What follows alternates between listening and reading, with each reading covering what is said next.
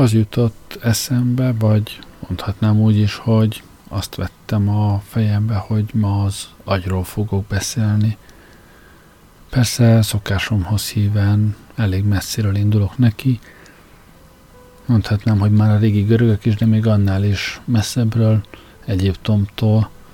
Az egyiptomiak nem sokra tartották az agyat, arra gondoltak, hogy ez leginkább a koponya kipárnázására szolgál. Ennek megfelelően a mumifikáláskor nem is bántak vele valami szépen, az orlikon keresztül az egész agyat kipiszkálták és eldobták. Ehhez képest a, a szívet azt nagyberben tartották, azt is kivették a testből, és hát aztán balzsamozás után vagy visszatették, vagy pedig, vagy pedig külön kis edényben a, a halott mellett helyezték el, mert hogy ők úgy gondolták, hogy a tudat központja, a lélek, vagy bár akármi is, ami a halottban már nincs, az a, az a szívben lakik. És hát ez elég sokáig megmaradt, mondhatni, hogy máig, ma is, hát ha, ha a tudatot nem is, de az érzelmekkel kapcsolatban rengeteg szólásmondásunk, egyebek vannak, amik, amik a szívre vonatkoznak. Meg kell a szívnek szakadni. De akárhogy is, az egyiptomiak tehát az agyat nem sokra tartották, ezzel együtt is um, létezik egy, egy papírusz, az első orvosi jellegű írásos emlék, ami, ami egy orvosi diagnózis és terápia útmutató van, vagy 5 méter hosszú, és egy csomó esetet ír le, és ezek között vannak koponyasérülések is, ahol szépen leírja, hogy a koponyasérült hogyan bénul le, és hát a, a végeredmény az, hogy nem tud vele mit kezdeni. Ezzel együtt is nagyon takaros agyműtéteket végeztek már Egyiptomban is.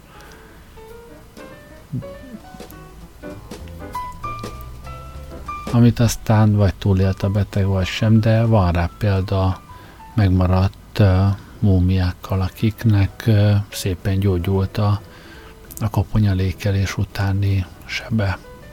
Szóval, szóval így voltak az egyiptomia.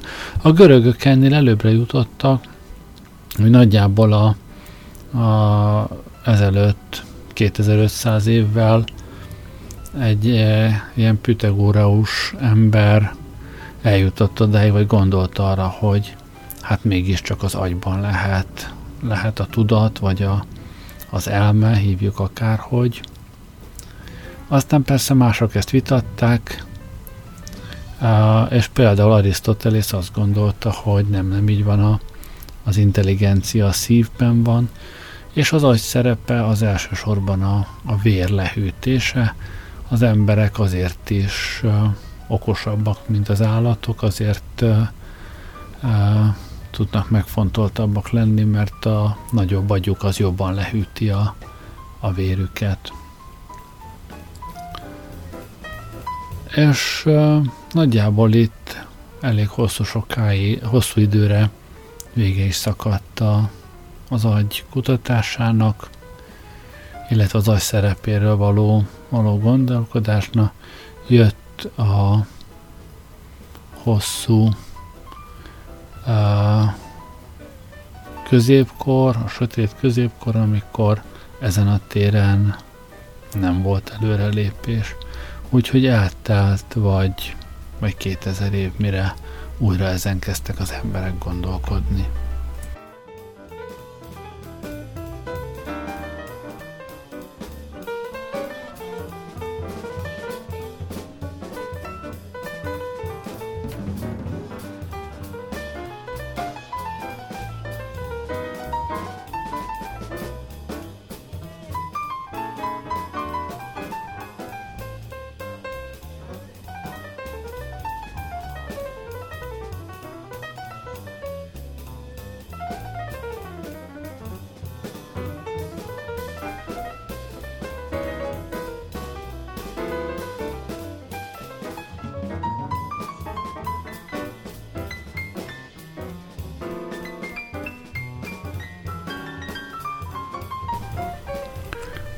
Reneszánsztól kezdve aztán erőteljesen elkezdték vizsgálni a, az emberi testet, ezen belül az agyat is, és különböző orvosok, különböző kutatók meglepően pontos leírásokat adtak az agyról, az idegekről, a, a látóidegről, mindenféle részekről, de ezek teljesen statikus leírások voltak, meg tudták nézni, hogy hogy néz ki, hogy tekeredik, hogy domborodik, hogy van a, a, a, az agyban különböző rétegek, hogy a, a, az agynak milyen burkolata van, hol vannak benne üregek, azok mivel vannak kitöltve. Tehát mindenféle összetevőjét, részletét leírta. Másik oldalról voltak jelentős vizsgálódások az emberi agy működéséről is. Már úgy értem, hogy elkezdték leírni a különböző idegbetegségeket, a, a neurológiai elváltozásokat is. Tehát arról senkinek nem volt semmi fogalma, hogy ez az egész hogyan működhet, hogy egyáltalán mi köze van a, az agy szerkezetének a, a működéséhez, hogy, hogy mi a fene történhet oda bent. És ez nem is nagyon változott egészen a 19. század második feléig, amikor egy, egy Paul Broca nevű ö, francia doki bemutatta egy betegének az agyát, aki valami fajta agykárosodáson ment keresztül, amitől az egyik testfele bénult volt, és a beszéde jelentősen károsodott, nagyjából két-három szót tudott kimondani, meg egy pár káromkodást. Másrésztről, amit hozzá beszéltek, mindent megértett, az intellektusa teljesen épp maradt, csak a, a beszéde sérült. Aztán, mikor ez a beteg meghalt, akkor, akkor az a broka föl, fölboncolta, és az agyán megtalálta, hogy hol van ez a károsodás, hogy valami ciszta volt ennek a fickónak az agyában, és arra következtetett, hogy hát ahol ez a ciszta van, ahol az agy sérült volt, ott lehet a, a beszéd központja. Úgyhogy, és aztán persze találtak más betegeket is, akinek kinek balesetben, kinek más módon, agyvérzésben e, károsodott az agya, és pont a, a beszéd készségével volt utána problémája, és aztán a boncolások rendre kimutatták, hogy, hogy azon a területen van probléma. Ezt a területet egyébként máig is a Broca területnek nevezik, és innen indult el egy nagyon fontos gondolat az agykutatásban, amit lokalizációnak is nevezhetünk.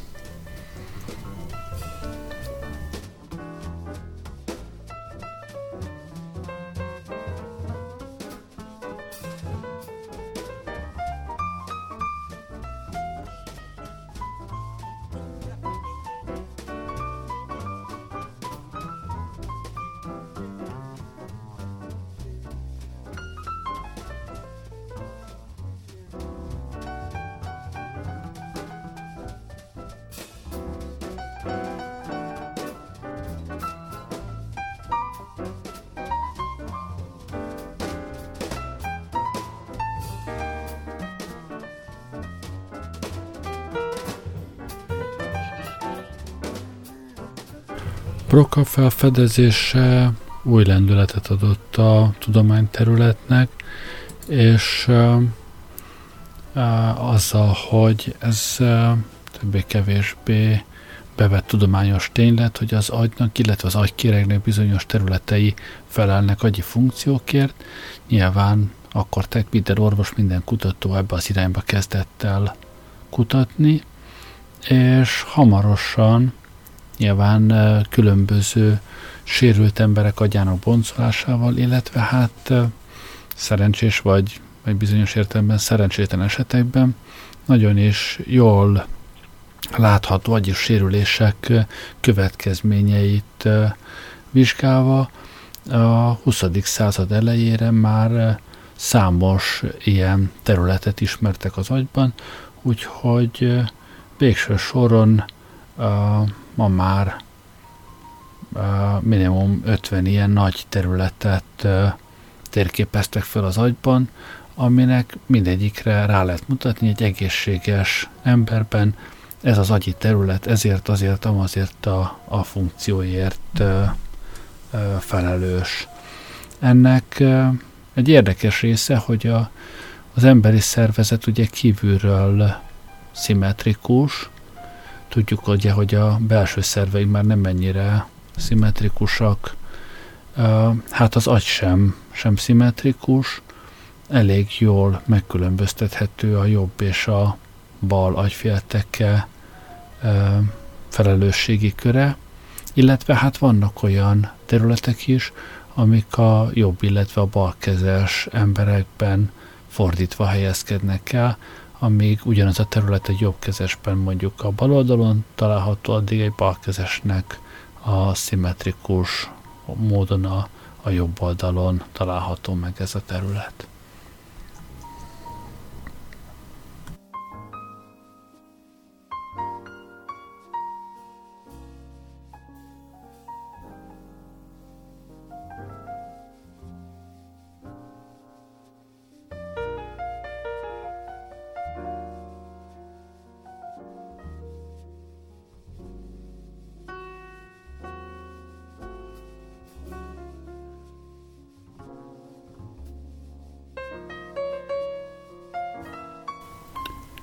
Szóval a 20. század elejére megtalálták ezt az 51 nehány nagyobb területet, de hát ennél lényegesen messzebb már azzal a módszerrel, hogy különböző fizikai sérülések, illetve agyvérzések következményeit vizsgálták, nem lehetett eljutni, de hát a, a tudomány meg olyan, hogy, hogy nem áll le. Úgyhogy hát akkor olvasnék itt egy, egy könyvből egy részt. A, az emberi agyban levő térképek jelenlétét a Montreali Neurológiai Intézet egyik munkatársa, dr. Wilder Penfield idegsebész szemléltette először látványosan még a 30-as években. Penfield számára egy páciens agyának feltérképezése azt jelentette, hogy meg kellett keresnie az agy mely területei feleltethetőek meg az egyes testrészeknek és az azokhoz kapcsolódó tevékenységeknek. Ez egyértelműen lokacionista szemléletű munka volt. A lokacionisták felfedezték, hogy az agy motoros rendszere, amely kiváltja és összehangolja izmaink mozgását, a homloklebenyben van. A homloklebenytől hátra elhelyezkedő három másik lebeny, a halánték, a fali és a nyakszírt lebeny alkotja az agy érzőrendszerét, amely az érzékszerveinkből, a szemből, fülből, tapintásérzék receptoraiból, stb. az agyba küldött jelzéseket dolgozza fel. Penfield évekig dolgozott az agy érző és motoros részének feltérképezésén. Ezt a munkát a daganatos és epilepsziás pacienseken végzett agyműtétek tették számára lehetővé. Említétek különlegessége, hogy a betegek a beavatkozás során ébren lehetne, hiszen az agyban nincsenek fájdalomérző receptorok. Az érző és a motoros térkép is az agy felszíni rétegét alkotó egykéreg, agykéreg egyes területeit fedi le, és emiatt a mérőeszköz számára könnyen hozzáférhetők. Penfield felfedezte, hogy ha elektródát érint a páciens érző agytérképének valamely részéhez, az így kiváltott érzést a paciens a testében fogja érezni. Az elektródát egyébként azért használta, hogy meg tudja különböztetni az ép és megőrzendő agyszövetet a daganatoktól, illetve egyéb betegszövetektől, amelyeket el kellett távolítania. Mármint, hogy ugye megpróbálta ingerelni az agy különböző részeit, és ahol, ahol ezzel próbálta meg elkülöníteni a halott vagy sérült szöveteket az ép szövetektől, hogy ahol az ingerlés valamilyen hatást váltott ki, arra úgy gondolt, hogy az még egy épélő rész, ahol pedig nem volt ilyen, ilyen válasz, azokat már elhalt sejteknek, elhagyt szöveteknek tekintette. Ha megérintik az ember kezét, onnan normális esetben elektromos jel továbbítódik a gerincvelőbe, majd tovább fel az agyba, ahol a jel a szenzoros térkép azon sejtjét aktiválja, amelyek a kéz megérintésének érzéséért felelősek. Benfield felfedezte, hogy a páciensek ugyanazt érzik akkor is, ha elektromos ingerléssel kapcsolja be az agyi térkép megfelelő részét. A térkép más részeinek stimulálásakor a paciens úgy érezhette, hogy mondjuk a karját érintették meg, megint másrészt ingerlésekor pedig az arcát.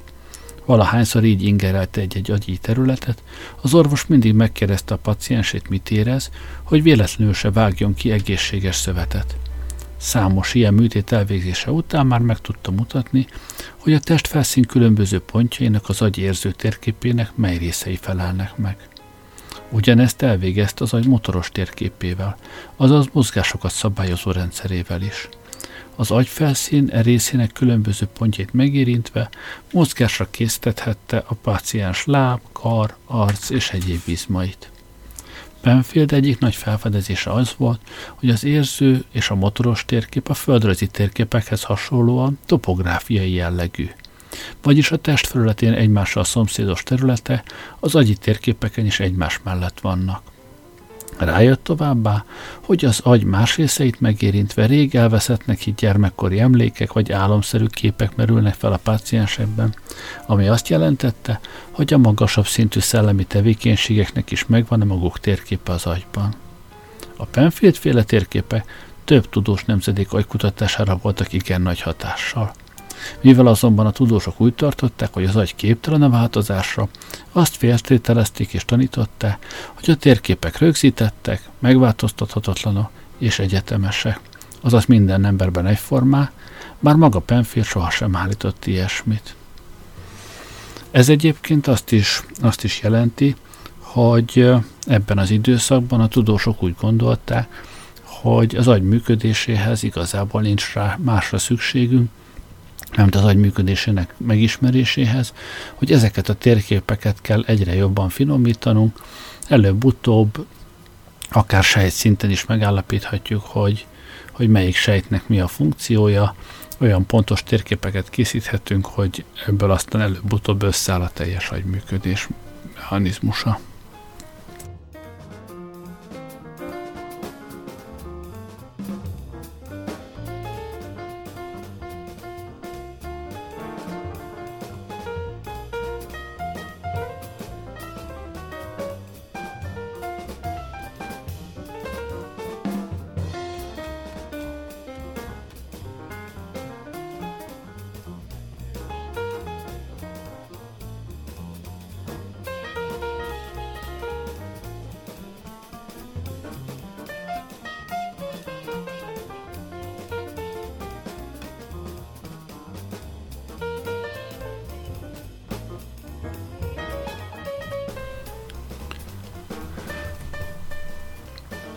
Penfield módszerének két hátulütője volt. Az egyik az, hogy viszonylag nagyméretű elektródákat használt, ami azt jelenti, hogy egyszerre ezer vagy akár több ezer idegsejtet is ingerelt. A másik pedig, hogy ugye ő egyirányú kommunikációt használt, valamilyen módon ezekkel az elektródákkal ingerelte az idegsejtet, és utána próbáltam meg a pacienstől megtudni, illetve a mozgást megfigyelni, és ez alapján megállapítani, hogy milyen hatást vált ki ez az ingerlés. Ezen a két korlátom, vagy ezen a két problémán lépett túl egy, egy Montcastle nevű doki az 50-es években, aki új technikát alkalmazott, a tűszerű mikroelektródákkal végzett mikrotérképezést. A mikroelektródák annyira kicsik és érzékenyek, hogy akár egyetlen idegsejtbe vagy amellé is beszúrhatók, és azt is képesek érzékelni, amikor egyetlen idegsejt kisül, hogy elektromos jelzéseket küldjön a vele kapcsolatban álló többi neuronnak. A neuron elektromos jele a mikroelektródából egy erősítőbe kerül, onnan pedig egy oszcilloszkóp monitorjára, ahol hegyes kisülésként jelenik meg, amikor a, a neuron ö, tüzel. Merzenich fontos felfedezéseinek java része mikroelektródákkal végzett kiutatásai során született.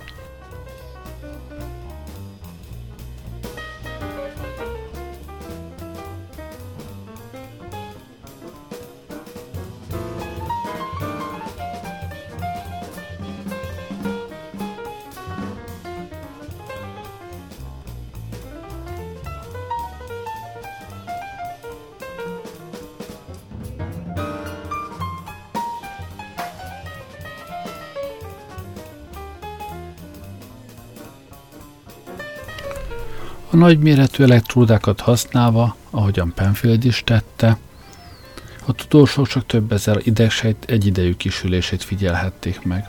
A mikroelektródákkal viszont egyetlen vagy néhány neuront is lehallgathattak. A mikrotérképezés még mindig nagyjából ezerszer pontosabb a mai legkorszerűbb képalkotó eljárásoknál, amelyek csak akkor érzékelik az agyi aktivitást, ha több ezer idegsejtben következik be, és legalább egy másodpercig tart. Az idegsejtek egyedi jelzései azonban sokszor csak ezred másodperces időtartamúak, ezért a képalkotó eljárásos vizsgálatok elképesztő mennyiségű információt hagynak figyelmen kívül.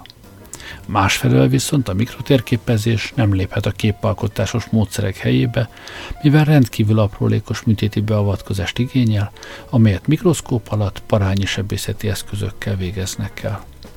Merzenich azonnal használni kezdte az eljárást – a kézből származó érzetek agyi feldolgozásának feltérképezéséhez egy majom koponyájából kivágott egy kis darabot az érzőkérek fölött, és az így szabaddá tett 1-2 mm agyfelületen behelyezte a mikroelektródát egy idegsejt mellé.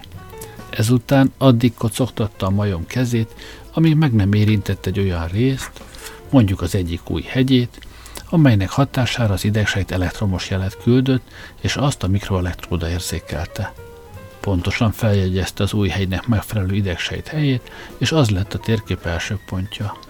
Ezután kihúzta az elektródát, beillesztette egy másik idegsejt mellé, és újra kocogtatni kezdte az állat kezét, amíg rá nem talált az ezt a sejtet elektromos aktivitásra késztető pontra. Ezt addig folytatta, amíg az egész kezet fel nem térképezte.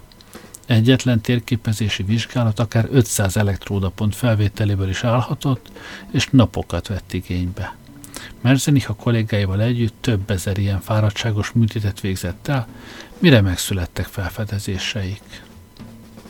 Nagyjából ugyanekkor született egy rendkívül fontos felfedezés, amely megváltoztatta Merzenich munkáját.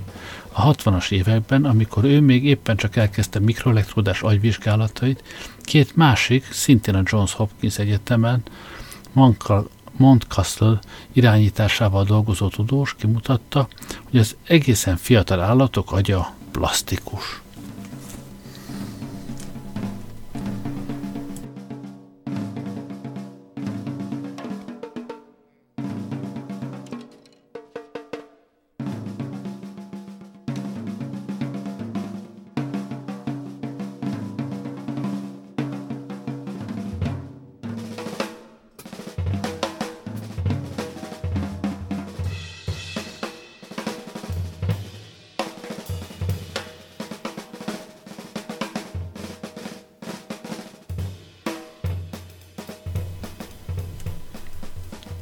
David Hubel és Thorsten Wiesel a látókérget vizsgálták a mikrotérképezéssel, hogy kiderítsék, hogyan is működik a látás.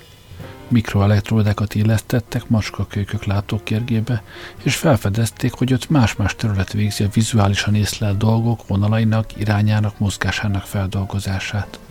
Azt is megállapította, hogy van egy kritikus időszak az élet harmadik és nyolcadik hete között, amikor az újszülött macskák agyának vizuális ingereket kell kapnia a normális fejlődéshez.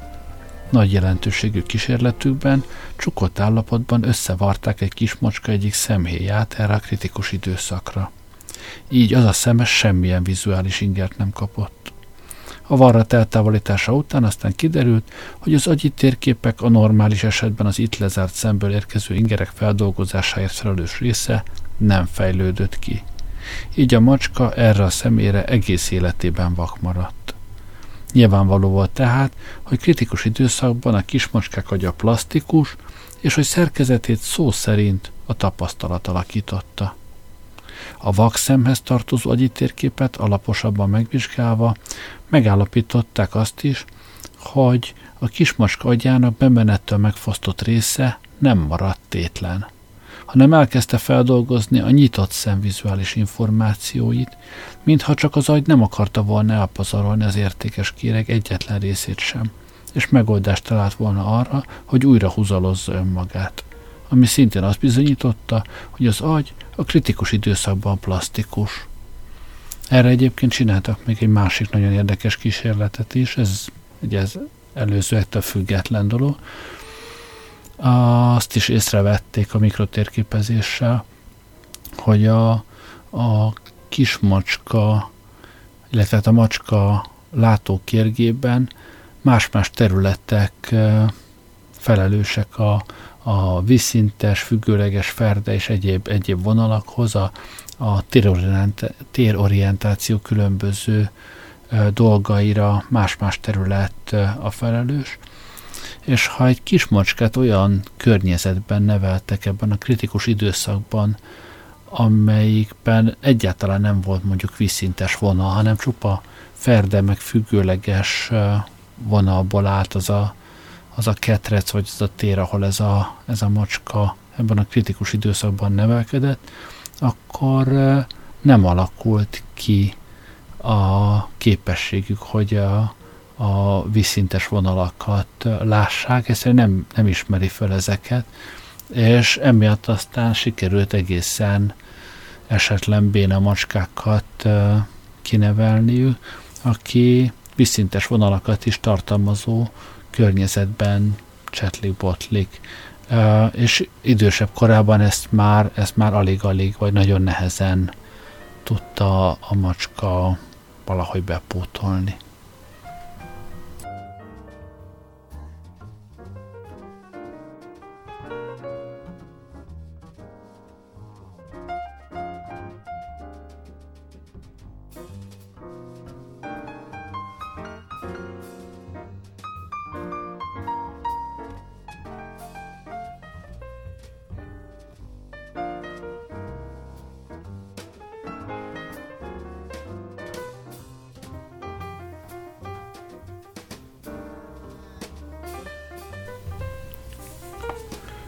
Merzenich, Paul és Goodman egy a környéki és központi idegrendszer közötti jól ismert, ám rejtélyesnek tűnő jelenséget kívántak megvizsgálni. Ha átvágnak egy nagy perifériális ideget, tehát valamelyik végtagba vezető ilyen kéz vagy lábba vezető ideget, amely számos axonból tevődik össze, a regeneráció folyamata során néha előfordul, hogy kereszteződnek a vezetékek. Ha az axon vége nem a saját sejtestjéhez tartozó axon folytatásával nő össze, az érintett személy hamis lokalizációt tapasztalhat, és például a hüvelykujjában érezheti azt, ha megérintik a mutatóujját. A tudósok e hamis lokalizációt azzal magyarázták, hogy a regeneráció során összekeverednek az idegek, és emiatt a mutatóujjból a hüvelykúj agyi térképéhez kerülnek a jelek. Az agyat és az idegrendszert úgy képzelték el, hogy a testfelszín minden pontjának megvan a maga hozzátartozó idege, amely közvetlenül az agyi térkép egy meghatározott pontjára továbbítja a jeleket, és hogy ez a rendszer a születéstől kezdve változtathatatlan módon van jelen. A hüvelykújból érkező ide, tehát minden esetben közvetlenül az érző agytérkép hüvelykújnak megfelelő pontjára küldi a jelzéseket.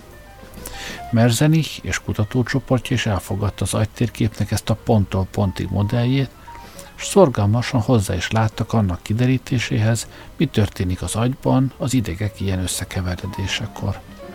Mikroelektródás módszerrel elkészítették néhány serdülőkorú majom kézfejének agyi térképét, ezt követően elvágtak egyet a kéz perifériás idegei közül, majd azonnal össze is vartak a két átvágott véget úgy, hogy közel legyenek egymáshoz, de ne érintkezzenek. Remélték, hogy így módon az idegredeg regenerálódása során jó néhány axon keresztbe fog kötődni. Néhány hónappal később aztán újra feltérképezték az állatok agyát. Merzenich azt feltételezte, hogy teljesen összezavarodott, kaotikus képet fognak kapni az agyról.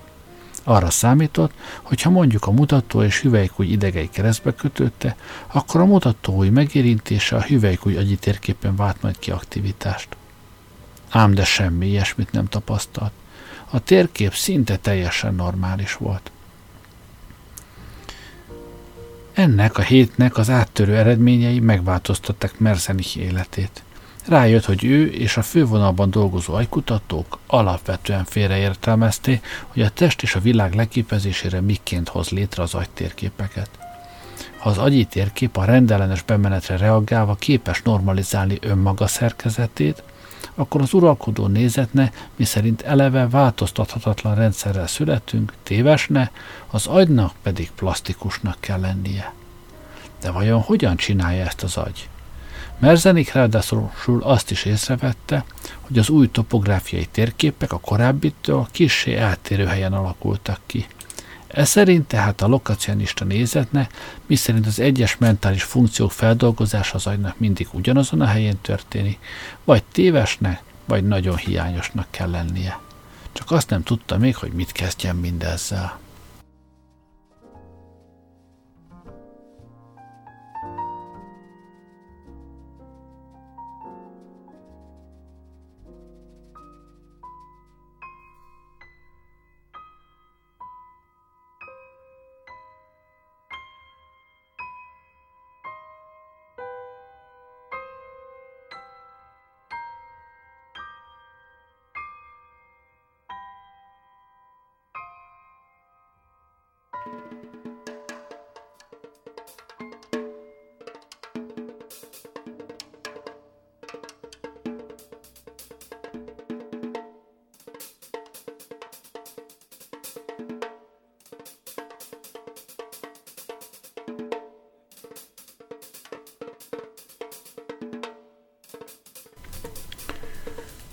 Merzenich végül úgy döntött, elvégez egy egyszerű, ám egészen radikális kísérletet, amelynek során minden érző bemenetétől megfosztott egy agyi térképet, és megvizsgálja, miként reagál.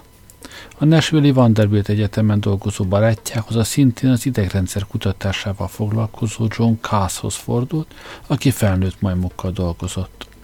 A majom kezében, akár csak az emberében, három fő ideg fut, az orsócsonti, a közép és a sinkcsonti ideg.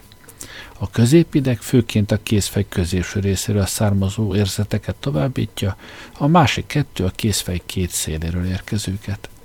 Merzenich átvágta az egyik majom egyik kezének középidegét, hogy lássa, miként reagál az adott ideg agyi térképe, ha minden bemenetétől megfosztják. A beavatkozás elvégzése után visszatér San Franciscóba, és türelmesen várt. Két hónappal később ismét Nashville utazott, és feltérképezte a majom agyának érintett részét. Párakozásának megfelelően azt tapasztalta, hogy a térképnek a középideghez tartozó részén semmiféle aktivitás nem jelentkezett, amikor hozzáért az állat kezének középső részéhez. De tett egy másik megdöbbentő megfigyelést is. Amikor megsimogatta majom kezének a széleit, ahonnan az orsócsonti és a sinkcsonti idegeken át futnak az érzőjelzések az agyba, a középideg térképén is aktivitás volt kimutatható. Az orsócsonti és a sinkcsonti ideg agyi térképei csak nem a duplájukra nőtte, és elfoglalták a középideg korábbi térképét. Ráadásul az új térképek is topográfiai jellegűek voltak. Ez alkalommal a cikkükben Látványosnak nevezték az eredményeket, a változás magyarázata során pedig a plaszticitás szót használták, bár még mindig csak idézőjelben. A kísérlet azt igazolta, hogy ha átvegyek a középideget, az elektromos jeleket továbbra is szállító egyéb idegek elfoglalják, és a saját bemenetük feldolgozására fordítják a használaton kívül került térképrészeket. Az agy feldolgozó kapacitásának elosztása során tehát az agyi térképek vetélkedne az értékes erőforrásokért, és a használd vagy elveszíted ér, elv. Mondjuk angolul ez, ez jobban jön ki, ez a use or lose. Mivel a plaszticitás változás folyamat, Merzenik rájött, hogy csak akkor értheti meg igazán, ha megfigyeli, hogyan zajlik le az agyban. Átvágta egy majom középidegét, majd a következő hónapokban jó néhányszor elvégezte a megfelelő agyi terület feltérképezését. Az első alkalommal, közvetlenül az ideg átvágása után, várakozásának megfelelően azt találta, hogy a középideg agyi térképe teljesen néma maradt a kéz középső részének ingerlésekor. Amikor azonban a kéz külső idegek által ellátott részét érintette meg, a térkép addig néma, középidegi részén is aktivitás mutatkozott. A két külső ideg, az orsócsont és a sinkcsonti ideg térképei a középideg agyi térképén is megjelentek. Olyan gyorsan bukkantak fel, mintha a fejlődés korai szakasza óta mindvégig ott rejtőztek volna, de csak most váltak volna láthatóvá. A 22. napon Merzenich ismét elvégezte a térképezést. Az orsócsont és a sinkcsonti ideg térképei, amelyek az első alkalommal meglehetősen homogének voltak, ekkora sokkal részletgazdagabbá váltak, és tovább növekedve a középideg szinte teljes térképét elfoglalták. A 144. napra az egész térkép ugyanolyan részletessé vált, mint a normális térképek. Azáltal, hogy a különböző időpontokban többször elvégezte a térképezést, Merzenék megfigyelhette, hogyan változnak az új térképek határai, hogyan válnak egyre részletesebbé, sőt, hogyan változtatják a helyüket is az agyban. Észszerűnek tűnt a feltételezés, hogyha teljesen új térképek képződnek, akkor a neuronok között új kapcsolatoknak kellett kialakulniuk.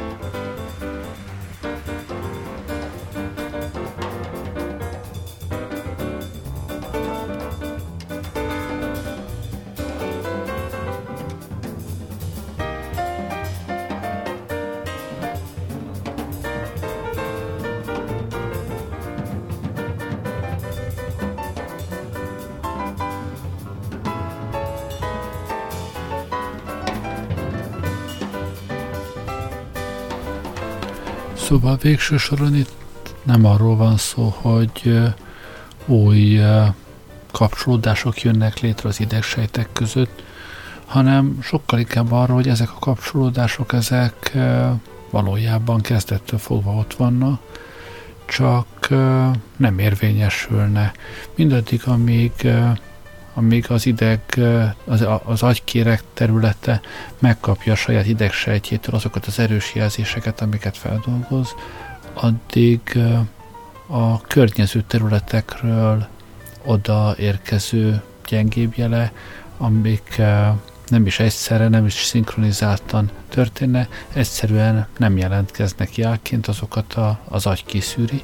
Abban a pillanatban viszont, mikor az eredeti ideg már nem szállít oda jelzéseket a megfelelő minőségben, abban a pillanatban ezek a gyengébb jelek válnak fontossá, és a, azok a, az idegi sejt és idegsejt közötti kapcsolatok, amik gyakran ismétlődne, azok megerősödnek.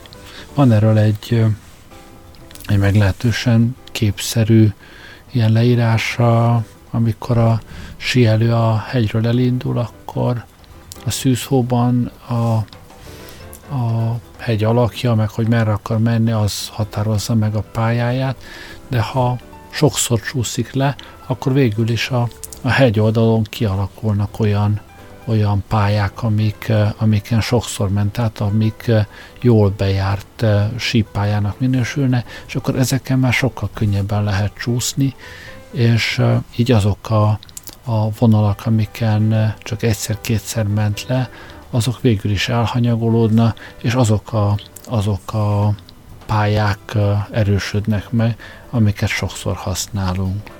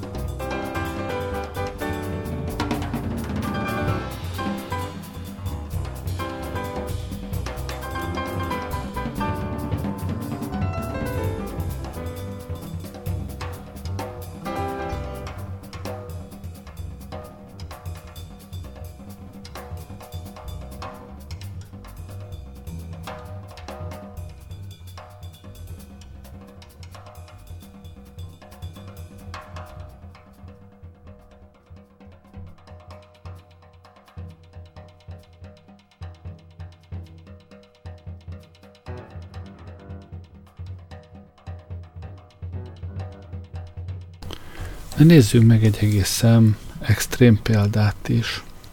Sheryl úgy érzi, mintha állandóan zuhaz, zuhanna, és mivel így érez, gyakran el is esik. Ha támaszkodás nélkül áll, néhány pillanat múlva már olyan, mintha egy szakadék peremén egyensúlyozna. A feje inokni kezd és félrebillen, a karját kinyújtja, hogy megkapaszkodjon valamiben. Hamarosan már az egész teste előre-hátra imbolyog, mintha kötéltáncos lenne, az egyensúly elvesztése előtti utolsó pillanatban. Csak éppen a szilárd földön áll, széles terpeszben. Nem úgy fest, mint aki az csak a zuhanástól fél, inkább úgy, mintha attól tartana, le fogják lökni. Sheryl problémáját az okozza, hogy nem működik az egyensúlyérző szerve. Nagyon fáradt, és lassacskán beleörül az állandó zuhanászés érzésbe, mivel semmi másra nem tud gondolni. Sheryllel és az agyplaszticitása kutatásának egyik úttörőjével, Póllal a férfi egyik kutatócsoportjának laboratóriumában vagyunk. Sheryl sokat remél a mai kísérlettől, és sztoikus ugyan, de nyíltan beszél állapotáról. A csapat biofizikusa, az orosz Yuri Danyilov számításokat végez a Sheryl labirintus szervéről gyűjtött adatokkal. Sheryl egy az építkezéseken használatos műanyag védősisakot visel, amelynek oldalába lyukakat fúrtak, a belsejébe pedig egy gyorsulás mérőt erősítettek. Nyelvére vékony műanyag csíkot tesz, amelyen apró elektródák vannak. A sisakban levő gyorsulásmérő a közelben álló számítógép közvetítésével jelzéseket küld az elektródákba. Sheryl nevet azon, hogyan fest a sisakban, mivel ahogy mondja, ha nem nevetnék, akkor sírnom kellene. A készülék Paul bizarr külsejű kísérleti eszközeinek egyike. Az a feladata, hogy a labirintus szervet helyettesítve a nyelven keresztül küldjön az egyensúlyozáshoz szükséges jelzéseket az agyba. A sisak talán véget vethet Sheryl jelenlegi rémálomszerű állapotának. Sheryl felteszi a sisakot, behunja a szemét. Lassan vissza legyenes helyzetbe, már csak két ujjal érinti az asztalt. A biztonság kedvéért. Nem esik el, pedig semmi más nem jelzi neki, merre van fent és merre van lent, csak a nyelvén örvénylő pesgő buborékok. Aztán felemeli az ujjait az asztalról, de már nem imbolyog. Egyszer csak elsírja magát. Serén nyugodtnak tűnik, csak kisebb korrekciókat végez a tartásán. A rángatódzás megszűnt, és eltűntek a rejtélyes belső démonok is, amelyek mostanáig szünet nélkül taszigálták. Agya gond nélkül fejti meg a mesterséges labirintus szervből érkező jelzéseket. A nyugalom e pillanatai igazi csodát jelentenek a számára, a neuroplasztikai csodát, hiszen a nyelvéből származó csiklandozó érzés, amely általában az érzők kéregnek nevezett területre kerül, most valamilyen módon egy új útvonalon halad át az agyon, és az egyensúlyozásért felelős területre továbbítódik. Jelenleg azon dolgozunk, hogy az egész eszközt a szájba rejthetővé, méretűvé kicsinyítsük, magyarázza Paul. Valahogy úgy, mint egy fogszabályzót, ez a célunk. Lépjünk tovább, szólal meg Gyuri, és kikapcsolja a készüléket. Most következik a neuroplaszticitás második csodája. Sheryl kiveszi a szájából a műanyag lapot, és leveszi a sisakot is. Szélesen elmosolyodik, becsukja a szemét, és támaszkodás nélkül is biztosan áll. Ezután kinyitja a szemét, és az asztal továbbra sem érintve felemeli az egyik lábát. Fél lábon is biztosan egyensúlyoz. Az első próbálkozás során Sheryl csak egy percig viselte a sisakot. Ekkor vették észre, hogy miután levette, még nagyjából 20 másodpercig, vagyis harmad annyi ideig, mint ameddig az eszközt használta, utóhatás volt észlelhető. Legközelebb Sheryl két percig viselte a sisakot, és az utóhatás 40 másodpercig tartott. Ezután nagyjából 20 percre növelték a kezelés idejét, arra számítva, hogy az utóhatás közel 7 perces lesz. Ám de ekkor nem harmad, hanem háromszor annyi ideig tartott, mint a, mint a kezelés, egy teljes óráig. Mint Póltól megtudom, most azt vizsgálja, hogy ha további 20 perccel meghosszabbítják a kezelést, akkor tovább növelhető az utóhatás időtartama. Miként lehetséges, hogy Sheryl a készülék nélkül is táncol és normális egyensúlyozásra képes? Paul szerint ennek több oka van. Először is, a károsodott labirintus szerv szervezetlen és zajos, azaz véletlenszerű jelzéseket küld. Ez a sérült szövetekből származó zaj gátolja az egészséges szövetek által küldött jelzéseket is. A készülék segít megerősíteni az egészséges szövetek jelzéseit. A szakember mellett úgy véli, hogy új idegpályák kialakításában is segít, és itt jelenik meg a plaszticitás. Az agyi rendszerek neuronhálózatokból, azaz egymáshoz kapcsolódó és együttműködő idegsejtekbe lépülnek fel. Ha a hálózat bizonyos kulcsfontosságú pályái elzáródna, az agy más, korábban használt pályákat igénybe véve kerülheti meg őket. A tény, hogy serélnél fokozatosan hosszabbodik az utóhatás időtartama, az aktiválódó új pályák erősödésére utalhat. Paul azt reméli, hogy kitartó gyakorlással Sheryl tovább növelheti az utóhatás hosszát. Néhány nappal később Paul e-mailt kap Sheryl-től, otthonról tájékoztatja, meddig tartott az utóhatás. A teljes időtartam 3 óra 20 perc volt. Aztán elkezdődött az imbolygás a fejemben, ahogy az lenni szokott. Fájdalmas hamupipőke történet ez, nagyon nehéz elviselni a normális állapotból való visszaesést. Sheryl ilyenkor úgy érzi, mintha meghalt, feltámadt, aztán újra meghalt volna. Másfelől persze 3 óra 20 percnyi hatás mindössze 20 a gépre kapcsolt perctől azt jelenti, hogy a maradványidő tízszer hosszabb volt a gépen töltött időtartamnál. Ő az első imbolygó, akit valaha kezelte, és még ha maradványidő nem is hosszabbodik tovább, megteheti, hogy a készüléket naponta négyszer rövid ideig használva a normális életet él. Ám de mivel a jelek szerint minden egyes kezelés segített az agyának a maradványidő további növelésében, jogosan lehet ennél többet várni. Ha ezt így folytatódik, és folytatódott. A következő évben Sheryl gyakrabban használta a készüléket, hogy megszabaduljon a tüneteitől és erősítse az utóhatást, ami aztán előbb néhány órára nőtt, később napokra, majd négy hónapra. Most már egyáltalán nem használja a készüléket, és többé nem tekinti magát imbolygónak.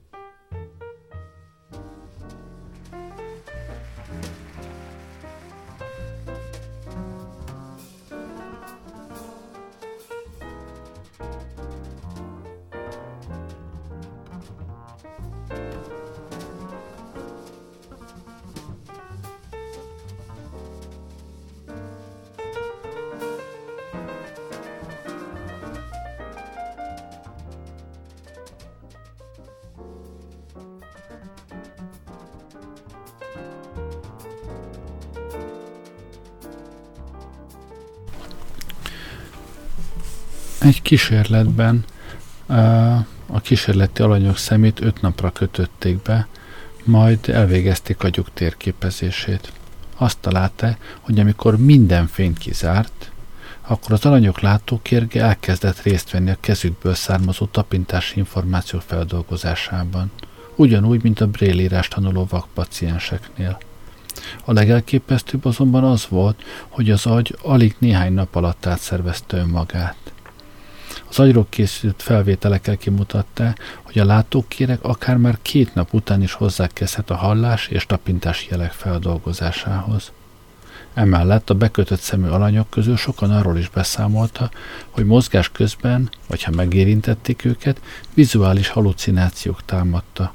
Gyönyörű összetett jeleneteket láttak maguk előtt városokról, elnyúló tájakról, napnyugtákról, parányi emberalakokról vagy rajzfilmfigurákról.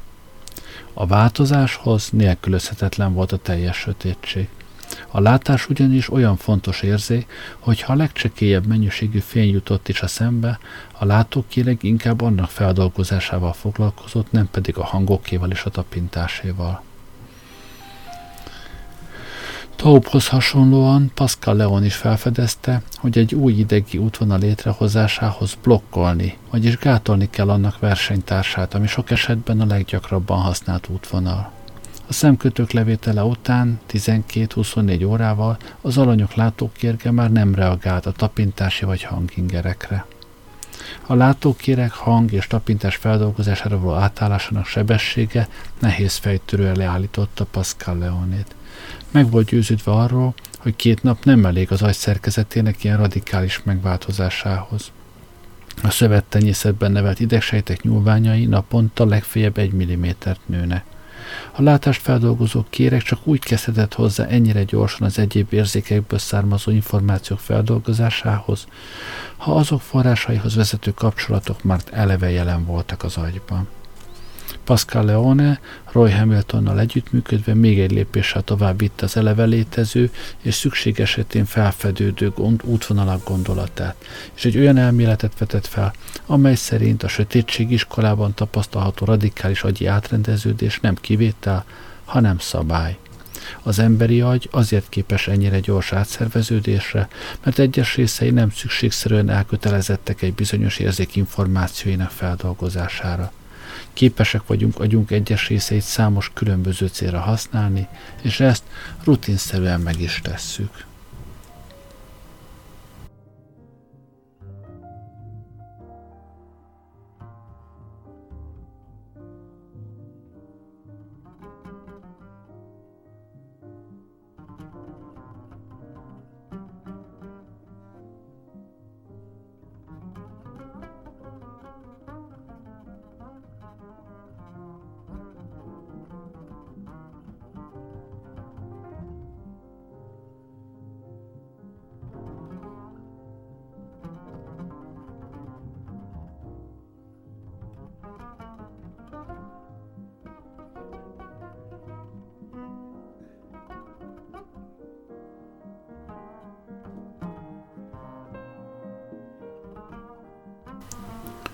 Nem is akarnék már sokkal többet beszélni, talán csak még annyit, hogy nincs az akkor, amikor ne lehetne még új dolgokat megtanulni, amikor ne lehetne berögzött régi rossz, rossz szokásoktól megszabadulni.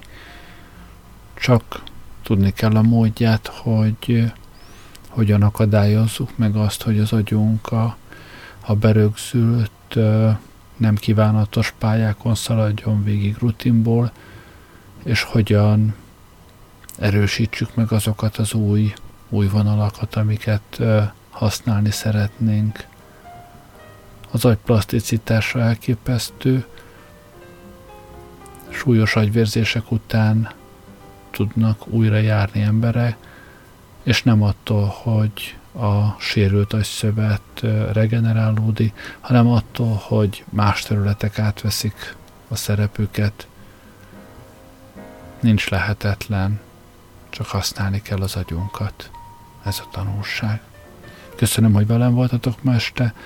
Jó éjszakát kívánok. Gerlei rádiózott.